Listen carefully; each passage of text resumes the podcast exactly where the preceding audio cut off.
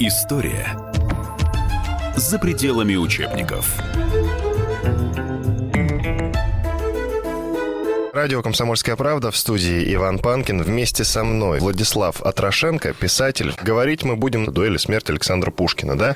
да а, оказывается, все не так однозначно. Из истории, а точнее еще со школьной скамьи, мы знаем о том, что Пушкин обиделся на то, что Дантес, если говорить совсем просто, подкатывал к его жене Наталье, обиделся на это и вызвал его на дуэль. Да, Они стрелялись. Казалось бы, все всем известно. Но не все так просто. Давайте проследим поэтапно, от начала и до конца. Если брать с чего началось, началось просто с фантастического везения Дантесу, потому что он, э, выгнанный из школы военной французской, поехал в Германию, э, чтобы поступить там. Его выгнали, потому что он был роялистом, э, пришел к власти король Луи Филипп, буржуазный, он был против, и он остался неудел.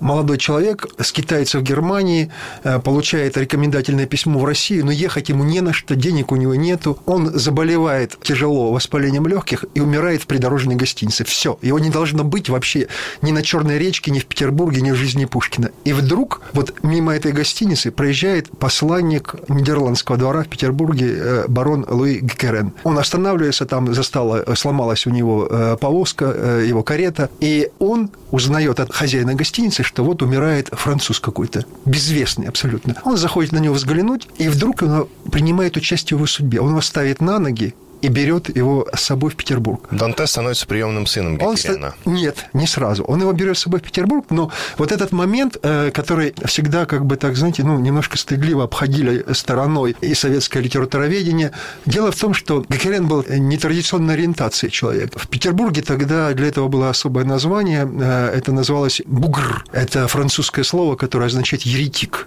Он влюбился в Дантеса, он его берет с собой, привозит в Петербург, и вот благодаря Геккерену Дантес, не зная русского языка, не зная уставов военной службы, практически ничего не зная, он поступает в самый блистательный полк кавалергардского величества. Мало того, из запасного эскадронного переводят в действующий, э, его освобождают от экзаменов. Это все благодаря протекции Геккерена. Вот э, не знает вот этого э, главного момента, что Дантес, по сути дела, становится содержантом Геккерена. Вот когда им нужно было оформить вот эту связь, он живет у него, ну, на каком основании молодой человек, как бы он его опекает.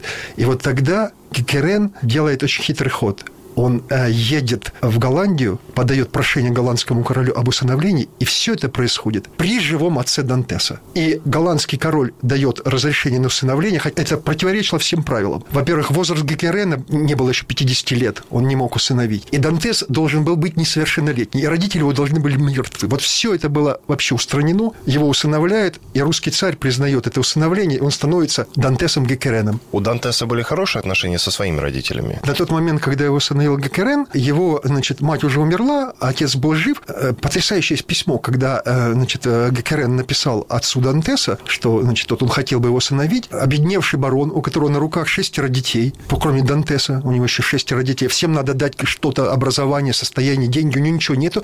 Этот барон с радостью согр... У него были нормальные отношения с отцом. Но что самое интересное, Дантес в Петербурге скрывал от всех, что отец его жив. Природа их связи, Гекерена и Дантеса, она была в Петербурге мало кому, практически никому неизвестна, за исключением вот э, князя Трубецкого и некоторых людей, которые сами были князь Гагарин, э, князь Долгоруков, которые тоже входили в кружок вот этот бугров гекареновских. Вот, они об этом знали. Но большинство, в том числе и Наталья Николаевна, и в том числе весь высший свет, куда ввел Гекарен Дантеса, конечно, вот этой э, природы этой связи не знали, и Дантес этим пользовался, и, знаете, он поддерживал и сам распускал слух, что он чуть ли не побочный сын голландского короля, побочный сын самого Геккерена, поэтому Геккерен усыновил. Э, собственно, роковой вот этот сюжет начинается фантастического везения, когда Дантес становится вот э, просто содержантом богатого, а Геккерен был богатейший человек и обладал гигантским состоянием, и когда он усыновляет Дантеса, Дантес получает его титул, получает права на наследство его состояния, то есть становится фактически его наследником, становится бароном Геккереном. Вот в основе всего вот этого, всей этой истории, лежит э, порочность такая, которая... Э, то есть дело даже не в том, что у них была такая, э, значит, бугорская связь, а дело в том, что он стал содержантом.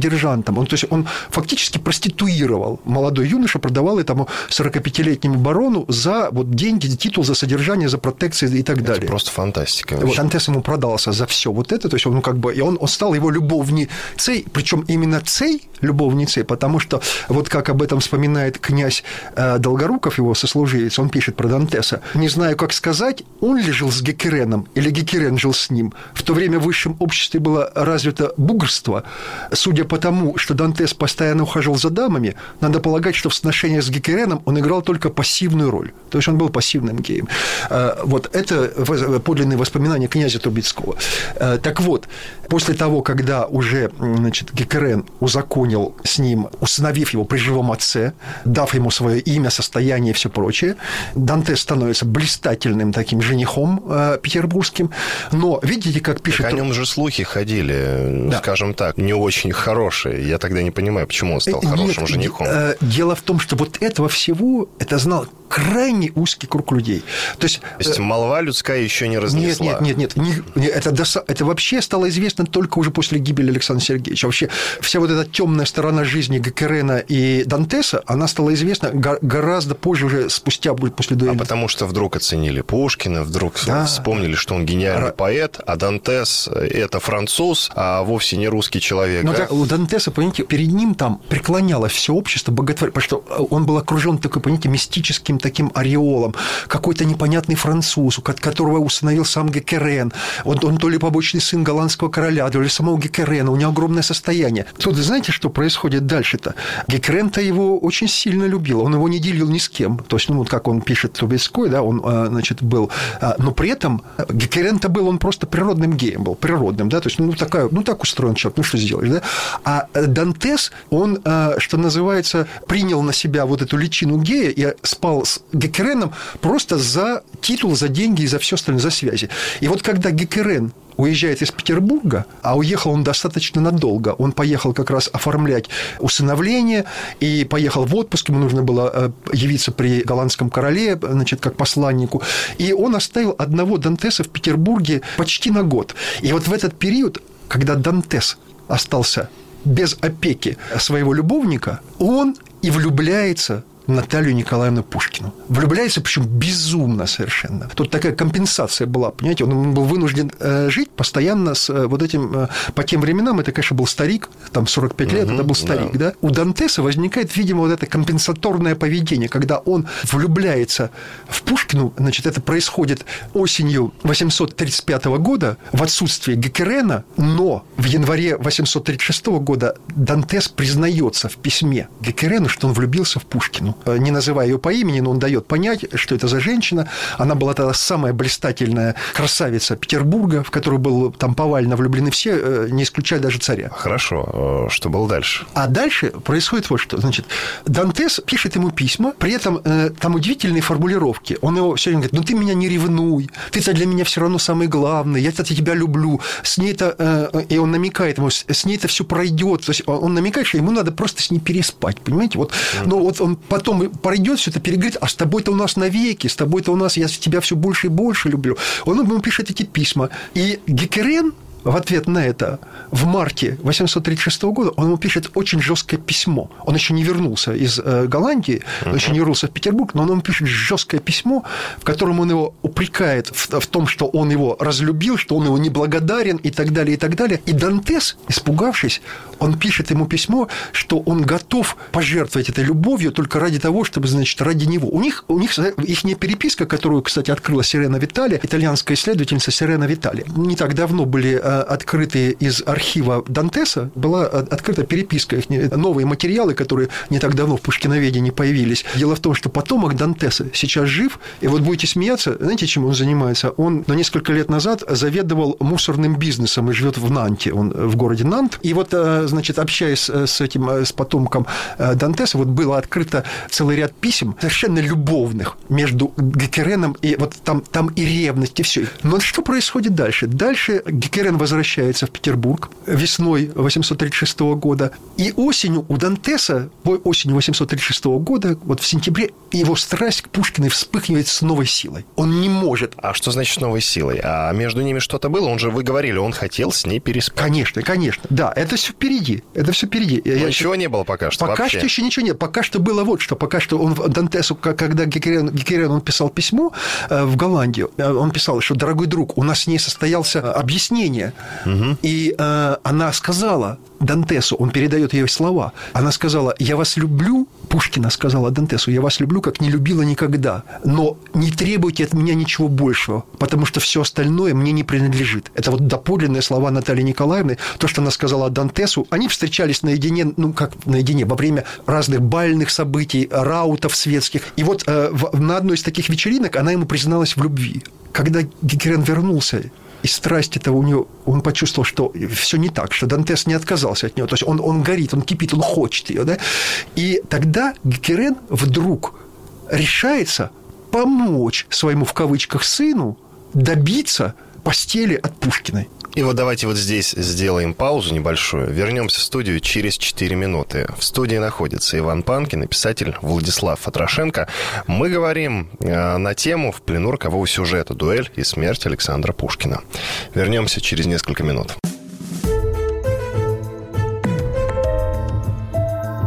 История за пределами учебников. Иркутск. 91,5. Воронеж. 97,7. Краснодар. 91,0. Тюмень. 99,6. Анапа. 89,5. Владимир. 104,3. Барнаул.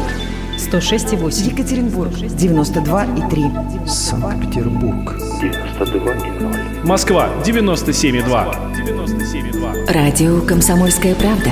«Комсомольская правда». Слушает вся страна. Слушает вся страна.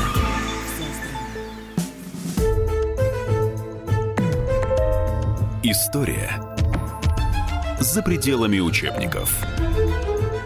Возвращаемся в студию радио «Комсомольская правда». Меня зовут Иван Панкин. Вместе со мной писатель Владислав Атрошенко. Мы говорим на очень интересную тему в плену рокового сюжета «Дуэли смерти Александра Пушкина». Владислав Олегович, мы остановились на том, что Дантес пытается добиться сердца Натальи. Хотя он человек нетрадиционной ориентации. По крайней мере, его сделал человеком нетрадиционной ориентации его так называемый отчим. Приемный отец. Приемный отец Де Геккерин. Да. Кстати, вы сейчас употребили прям слова, те, которые потом в письме к Геккерену употребит Пушкин.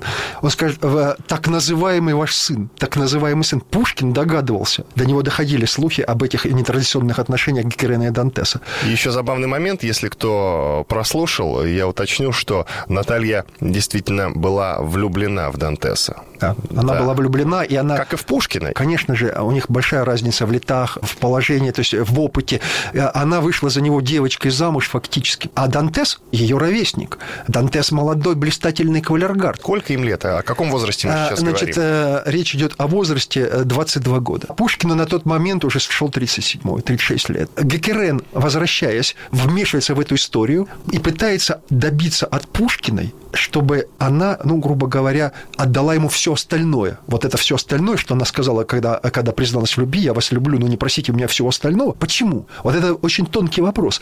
Понимаете, дело в том, что вот в той переписке, о которой я говорил между Гекерем и Дантесом, там прямо видно это белыми нитками шито, что Дантес тихонечко так из-под его шантажирует. Он ему говорит, вот как бы помоги мне, я хочу твоего совета, мне нужно это все сделать, я, чтобы эту страсть переговорить, иначе вот как бы часть любовного пыла тебе не будет отдана. Гекерен это чувствует. Он, он старик, он понимает, что этот молодой юноша, пока он не перебесится, что называется, не получит своего, и Гекерен от него не будет получать своего. Вот эта вот коллизия, она как раз и заставляет вот этого старика, богатого Геккерена, вступить вот во всю эту историю, и он везде перехватывает Пушкину, где только можно, и шепчет ей, как потом Пушкин писал, вы, вы как бесстыжая старуха нашептывали э, своему так называемому сыну, что он болен от любви к ней, в то время как он лежал там с сифилисом. Это жестокие были вещи. И причем он преследовал две цели. С одной стороны, он погашает вот этот любовный пыл Дантеса, тот успокаивается, перестает его шантажировать,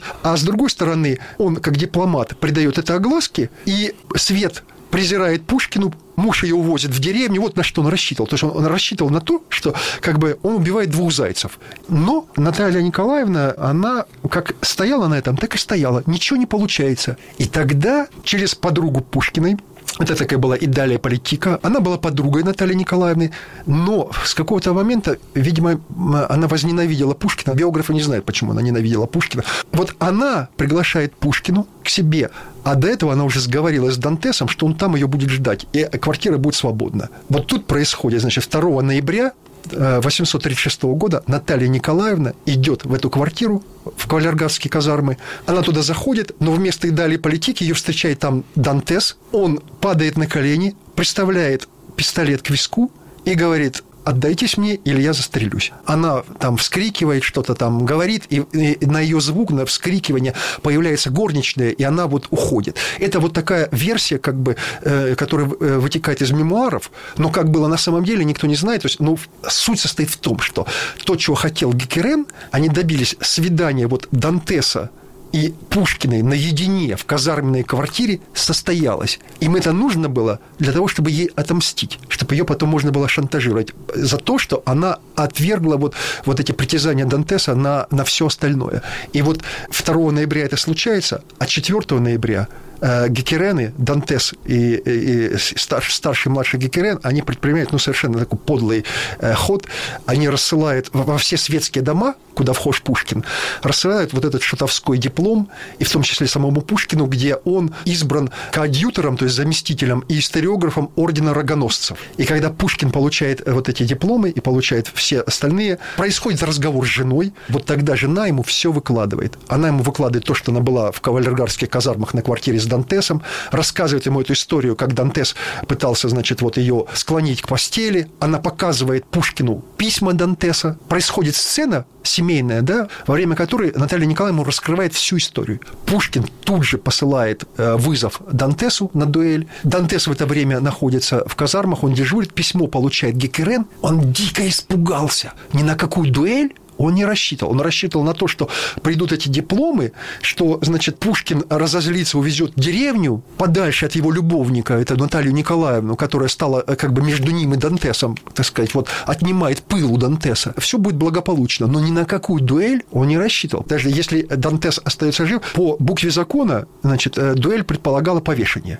Участие в дуэли. Приходит этот вызов, он понимает, что он любовника теряет по-любому, да? Причем рушится карьера вся. Он же Дантесу сделал карьеру, он стал поручиком, он сначала корнетом, потом поручиком, то есть он уже, он уже делает блистательную карьеру, и рушится его карьера как дипломата, он же понимает это все. Испугавшись, он бежит к Пушкину на следующий же день, просит у него отсрочки, при этом этот хитрый лис, он понимает, что у Пушкина есть влиятельные друзья, они сейчас вмешаются и все загасят. И действительно, он, он не ошибся, появился Жуковский, узнав уже от Натальи Николаевны, что, значит, состоялся этот вызов на дуэль, появился Жуковский, начались переговоры, и Гекерен совершенно безумно хитрый хитрый ход предпринимает. Он Жуковскому говорит, да Дантес-то на самом деле влюблен-то не в Наталью Николаевну, а он любит-то ее сестру, Екатерину. Пушкин, естественно, этому не верит, он понимает, э, что это обман. Пушкин добивается, чтобы они официально объявили о, помолвке. Он выигрывает, он заставляет Дантеса фактически жениться на, не, э, на нелюбимой женщине из страха перед дуэлью. Но после этого брака казалось бы, все улеглось, и вдруг им же надо что-то делать. Они же понимают, что они опозорены в свете, да, Геккерен и Дантес. И они распускают такую сплетню по всему Петербургу, что якобы Дантес, он женился на Екатерине, угу. да, на, на сестре Натальи Николаевны, чтобы спасти от расправы ревнивого мужа свою возлюбленную. Петербургский свет, вот эту романтическую версию, он ее тупо принимает. Потому что Дантес, он же такой красавец, он же такой богач, он же такой романтичный, он же такой прекрасный. А они принимают эту версию, они ее распускают, но ее же надо доказать. И вот для этого Дантес начинает еще более нагло ухаживать за Пушкиной на всех балах, вот в январе. Подают кареты, и он, значит, э, стоит рядом Пушкин, садится со своей женой в карету, он садится со своей женой Екатериной, сестрой Пушкина, и громко, чтобы все слышали, говорит, ну что, моя законная, поехали, намекая, что вот это его законная жена, а жена Пушкина – это его незаконная жена. То есть он ведет себя нагло. А почему Дантес ведет себя так нагло, и почему он теперь не боится дуэли? Просто когда Жуковский доложил царю обо всей этой дуэльной истории ноябрьской, царь вызвал к себе на аудиенцию Пушкина и взял с него слово не драться ни при каких обстоятельствах. И гекерены об этом узнали. Вот в данном случае э, оскорбление было настолько сильным, что, э, конечно, Пушкин этого слова царю не сдержал, и Пушкин 26-го, он уже посылает оскорбительное письмо самому Гекерену, где он назвал его бесстыжей старухой, сводником и так далее. А его сына просто назвал вот это, он говорит, а ваш так называемый сын, понимая, что у них какие-то отношения такие, да, неестественные, ваш так называемый сын просто плут и подлец. И вот это уже исключало всякие переговоры. Мало кто об этом знает, что настоящая дуэль, которая привела к гибели Пушкина, это был не вызов Пушкина, а это был вызов вот этого старика Гекерена Пушкину. Он послал ему вызов и сказал, что драться за меня будет мой сын. Тогда уже состоялась, собственно говоря, дуэль на Черной речке 27 января, та самая дуэль, которая привела к гибели Пушкина. Начнем э, с того, кто был секундантом Пушкина и кто был секундантом а, Дантеса. Секундантом Дантеса был э, секретарь французского посольства Дершак, а секундантом э, Пушкина был его товарищ по лицею Константин Донзас. Там события разворачивались буквально молниеносно. Все происходит в течение суток. Заказывают они пистолеты в магазине Куракина. Донзас во французском посольстве с Дершаком составляет условия дуэли. Условия такие. Значит, барьеры 5 шагов, то есть это смертельный барьер. Как Пушкин говорил, чем кровавее, тем лучше. В санях приезжает Донзас за Пушкиным, забирает его в кондитерское Вольфа, и они едут на Черную речку, на место, где они договорились стреляться. Была очень такая картина э, живописная, я бы сказал, такая даже драматическая. Пушкин в медвежьей шубе сидит на сугробе и ничего не делает, спокойно смотрит, как все э, остальные два секунданта и сам Дантес вытаптывают вот э, тропинку в снегу, вот этот э, коридор, да, барьерный, кладут шинели, чтобы, значит, отметить э, барьеры. А Пушкин при этом сидит, спокойно наблюдает. И когда Донзес у него спрашивает, все ли нормально, Александр Сергеевич говорит, да, все нормально, только давайте побыстрее. Дальше они сходятся, и Дантес понимал, что надо стрелять первому. И он, опережая Пушкина, он первый делает выстрел, Пушкин падает, Дантес бросается к нему как бы навстречу, пытается переступить барьер, и Пушкин ему по-французски говорит, вернитесь на место, у меня есть еще силы сделать свой выстрел. При этом он получил тяжелейшее ранение в нижнюю часть живота с раздроблением крестца, там, то есть это было страшнейшее. Это смертельная рана. Смертельная рана, угу. причем боль невыносимая. И Пушкин, он делает свой выстрел лежа, превозмогая вот эту боль, но Дантес, он делает что? Он становится боком правым, закрывает локтем печени, э, рукояткой пистолета закрывает голову. Пушкин попадает ему на самом деле точно в печень. Но печень была закрыта локтем, пуля проходит сквозь локоть, и еще там ударяется в пуговицу от подтяжки. Он получил вот это легкое ранение, а Пушкин, как известно, через э, двое суток, 29-го, скончался. А что было дальше с Дантесом? Я знаю, что он уехал обратно во Францию и прожил замечательную жизнь. Да, вы знаете, вот Екатерина Николаевна так осталась его женой, родились дети, он уехал во Францию, он стал там депутатом парламента и дожил до 83 лет. Он умер в 1895 году. Он уже дожил почти до 20 века. Он ни, никогда не раскаивался в этом, никогда. Мы говорили на, пожалуй, самую печальную тему из русской литературы. Владислав Олегович, вы согласны со мной? Да, согласен абсолютно. Это одна из самых трагических историй в истории русской литературы. Меня зовут Иван Панкин, Владислав Трошенко. Э, спасибо, до свидания. Спасибо. И вам, Владислав Олегович, большое спасибо, спасибо. за интереснейший рассказ.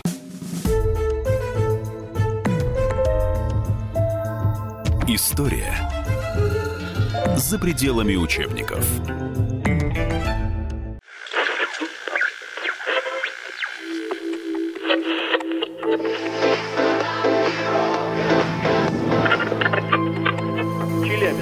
95,3. Пятигорск, 88,8. Самара, 98. Новосибирск 98,3. Ставрополь 105 и 7. Краснодар 91,0. Красноярск 107,1. Благовещенск 100 ровно и 6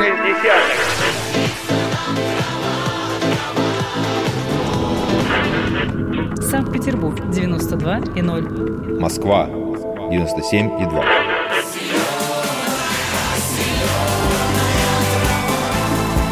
Радио «Комсомольская правда». Слушает вся земля.